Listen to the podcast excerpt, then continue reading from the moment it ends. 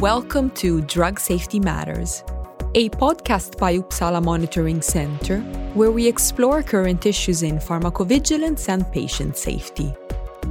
How do you find a needle in a haystack? Modern pharmacovigilance databases contain tons of information, and that is especially true of Vigibase, WHO's global database of reported potential side effects of medicines and vaccines which we maintain here at UMC. By 2022, Vigibase is expected to surpass 30 million reports. How do we sieve through such massive amounts of data? And more importantly, how do we cut through the noise and make sure we're picking up the true warning signs of a safety issue, or true signals as they're known in the field? I'm your host, Federica Santoro, and I recently invited two of my colleagues to the studio data scientist Jim Barrett and pharmacovigilance scientist Joe Mitchell. We talked about which statistical methods have been traditionally used to identify signals, UMC's new clustering algorithm VigiGroup and how it can improve signal detection, and finally, how that method has helped us monitor the safety of COVID 19 vaccines so far. I hope you enjoy our conversation.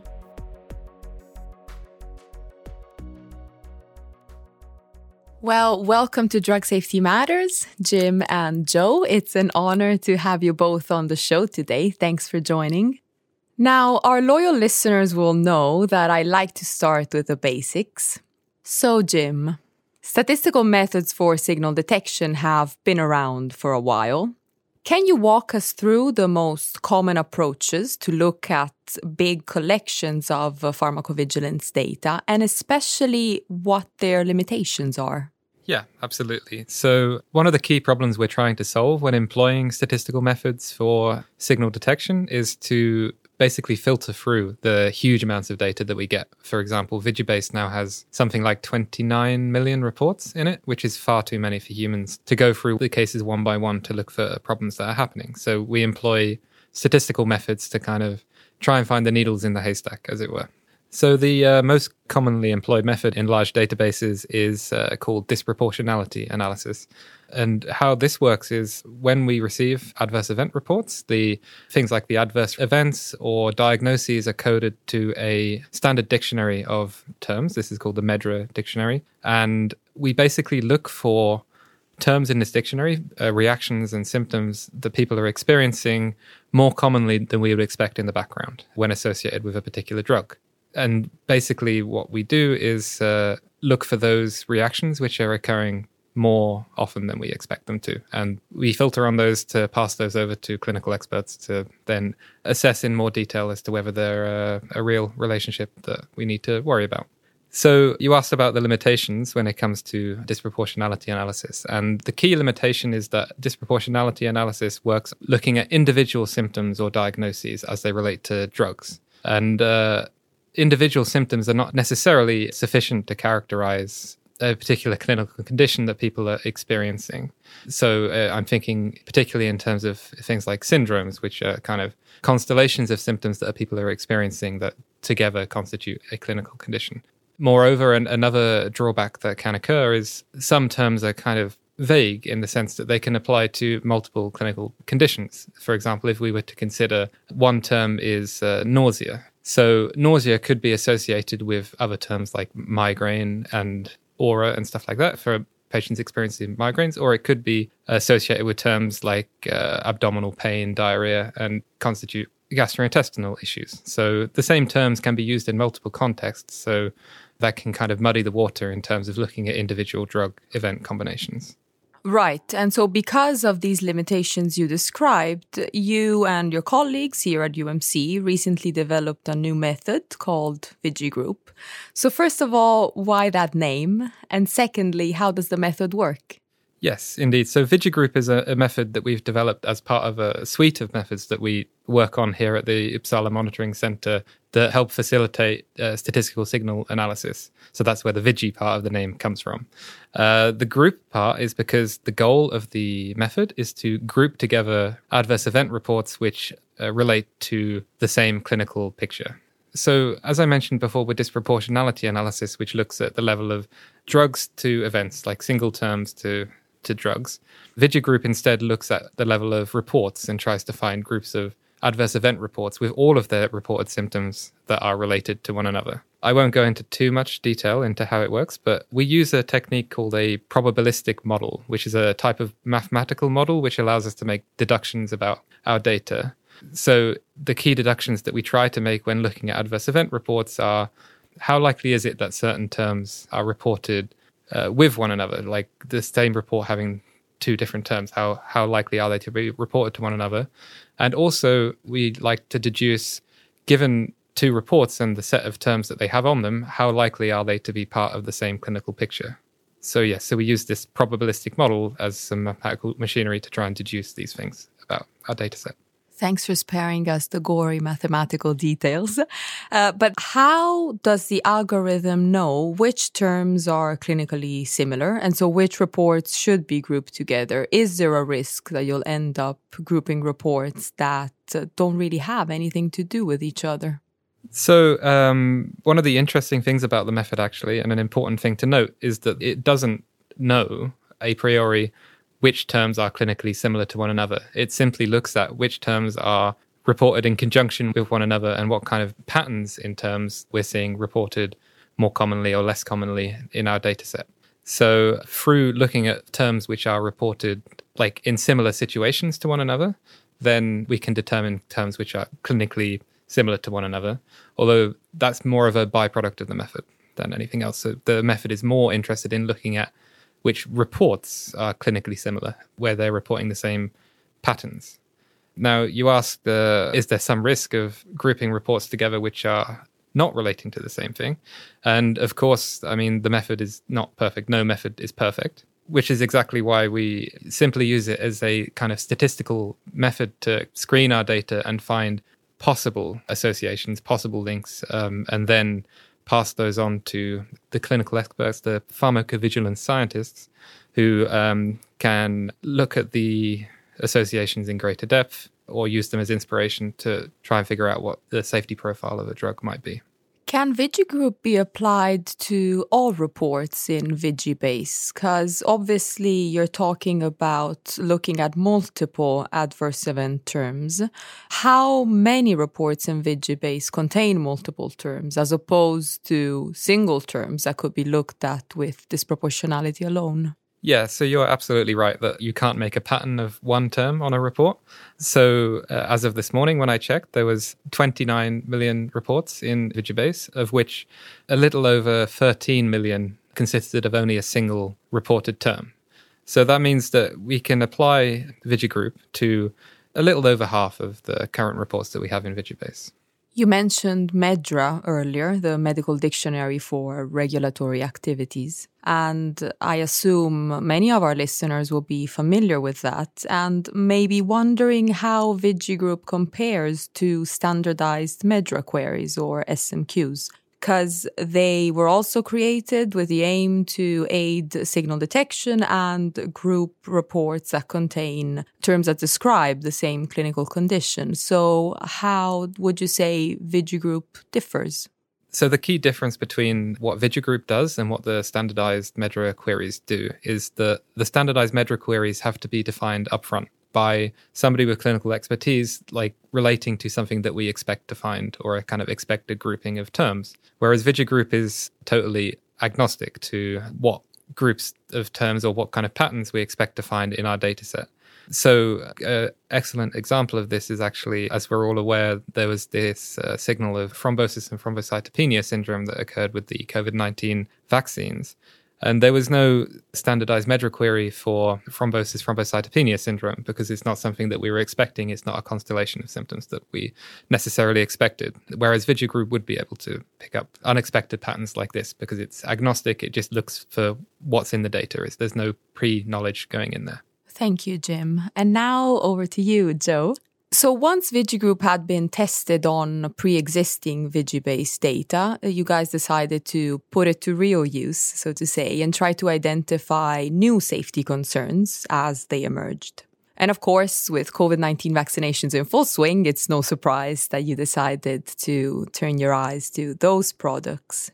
Joe, you came in with your expertise in medicine and the pharmacovigilance, why did you think VigiGroup would be particularly useful for COVID 19 vaccine safety monitoring?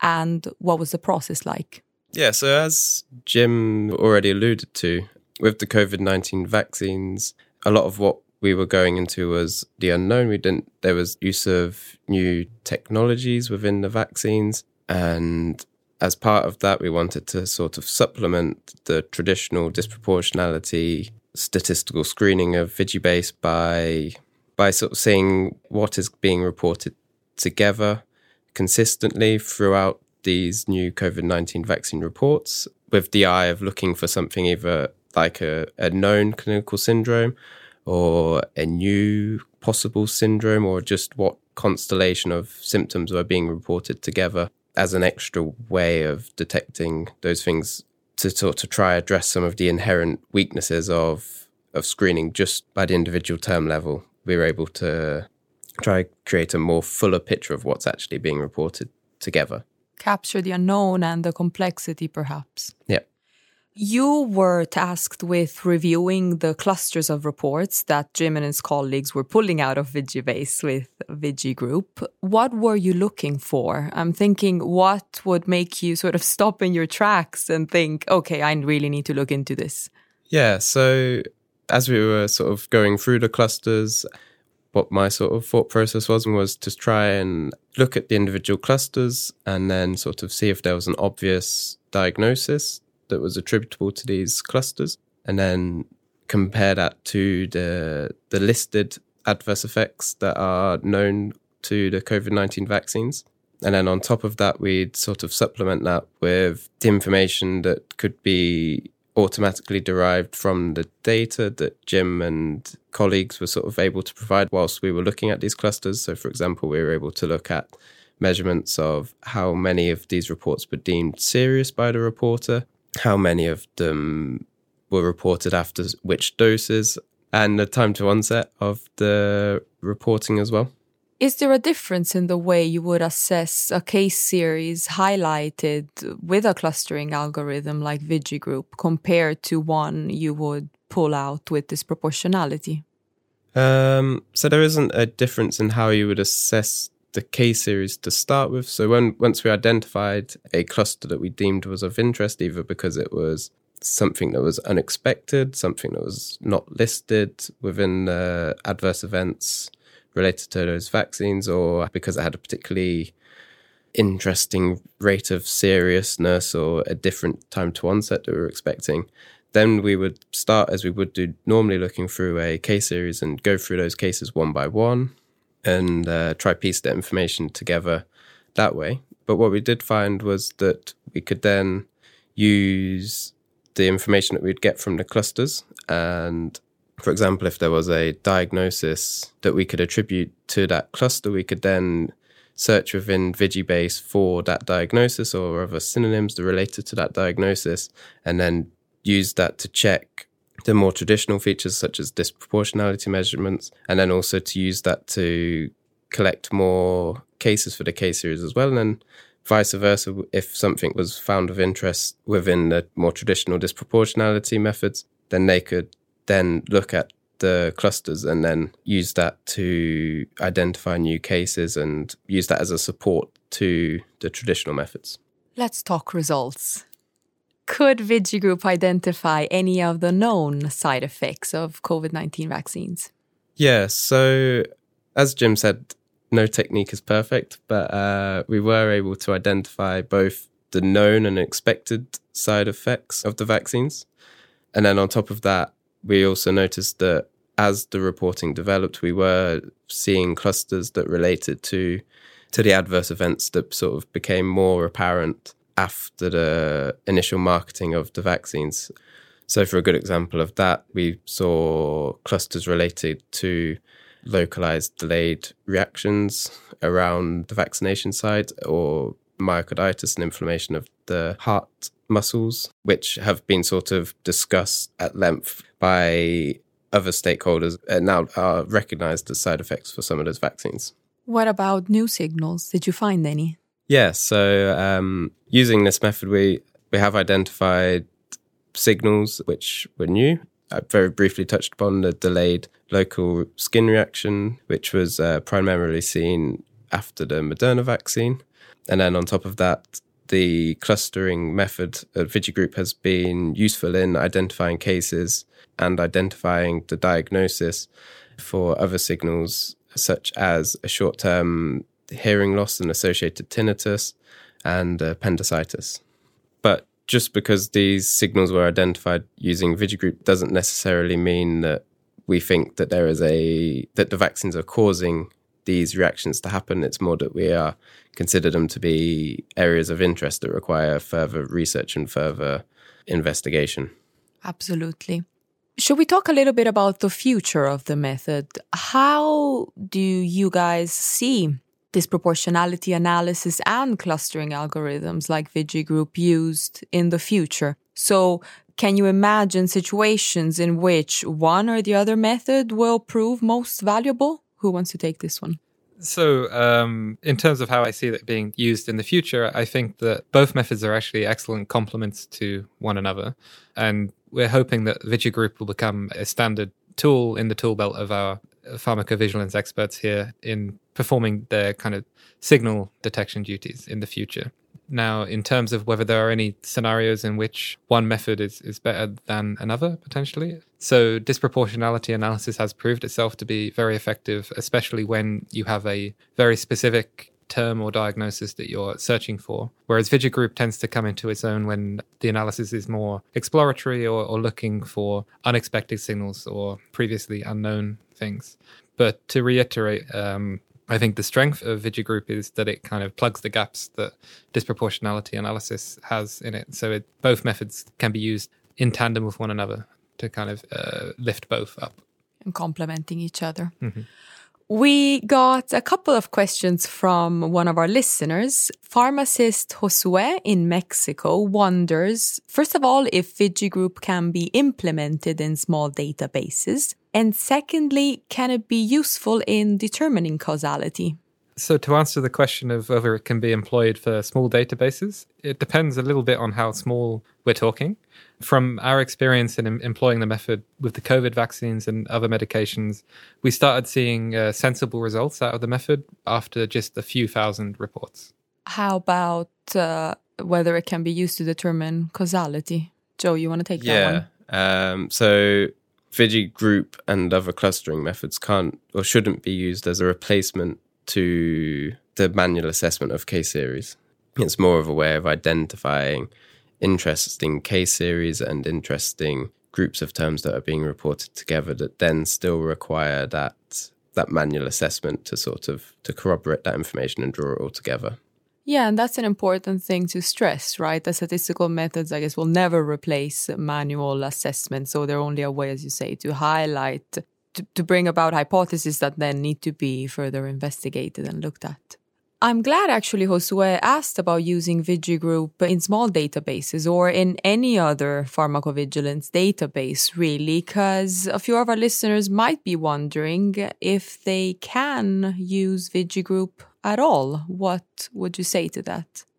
So, um, Vigigroup is a very new method. We literally only just published it a few weeks ago. And um, it's a method that we're still actively developing and, and uh, understanding internally exactly what its strengths and weaknesses are. It's a very promising method, but we're still ironing some kinks out of it. So, the implementation that we have is currently only accessible to people within the Uppsala Monitoring Center. That being said, um, we very much hope to make it more widely available in the future. Okay, I'm letting you off the hook soon, but before you go, I was curious, what did you learn from this collaboration? Because Jim, you're a data scientist, a former astrophysicist, we could say, and uh, Joe, you're a clinician and a pharmacovigilance scientist. So, how did this collaboration work out? And what advice would you give to other people trying to set up similar interdisciplinary projects? So I think just to embrace each other's skills and use their strengths to their benefit. And just because if an area is a particular weakness of yours, then you can plug that gap almost by having a teammate who is better in that area. So, for example, my poor data science knowledge and Jim's excellent data science knowledge. I think one of the great strengths of how we used this method in tandem for the COVID 19 vaccines is that we worked very closely with one another. We would have like uh, weekly meetings or bi weekly meetings. Uh, at the beginning, uh, when we first started employing this method on the COVID 19 vaccines, VigiGroup and the kind of data presentation tools we had surrounding it were very rudimentary, very basic.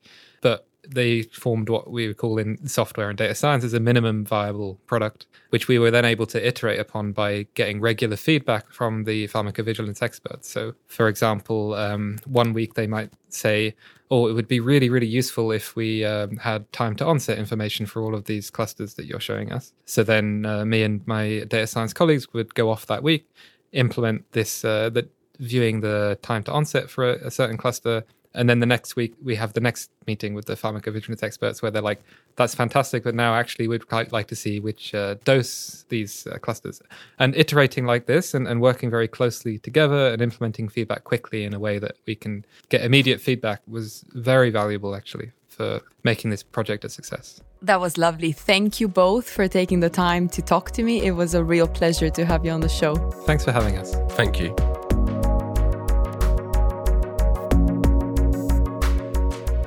That's all for now, but we'll be back soon with more conversations on medicine safety.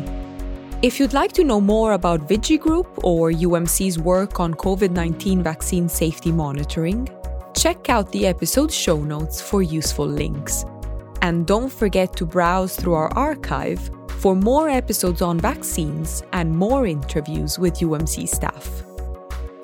If you like our podcast, Subscribe to it in your favorite player so you won't miss an episode, and spread the word on social media so other listeners can find us.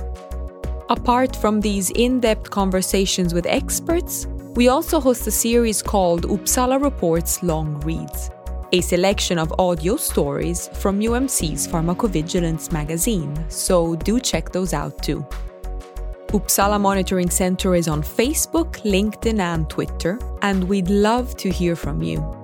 Send us comments or suggestions for the show, or send in questions for our guests next time we open up for that. For Drug Safety Matters, I'm Federica Santoro. I'd like to thank Jim Barrett and Joe Mitchell for their time, Matthew Barwick for production support, listener Josue for contributing questions, and of course, you for tuning in. Till next time.